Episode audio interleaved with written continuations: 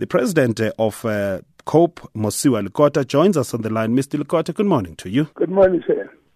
Why is COPE withdrawing from parliamentary activities? Well, I, I don't know whether the word withdraw, we didn't use the word withdraw. I don't know whose words are these words people throw. We said that we will not uh, participate in any uh, meetings or proceedings that uh, go on uh, or that are we are invited to participate in because we have we are of the view that there is need to get clarity about the way forward. The ruling party uh, has simply ridiculed the ruling of the ConCourt.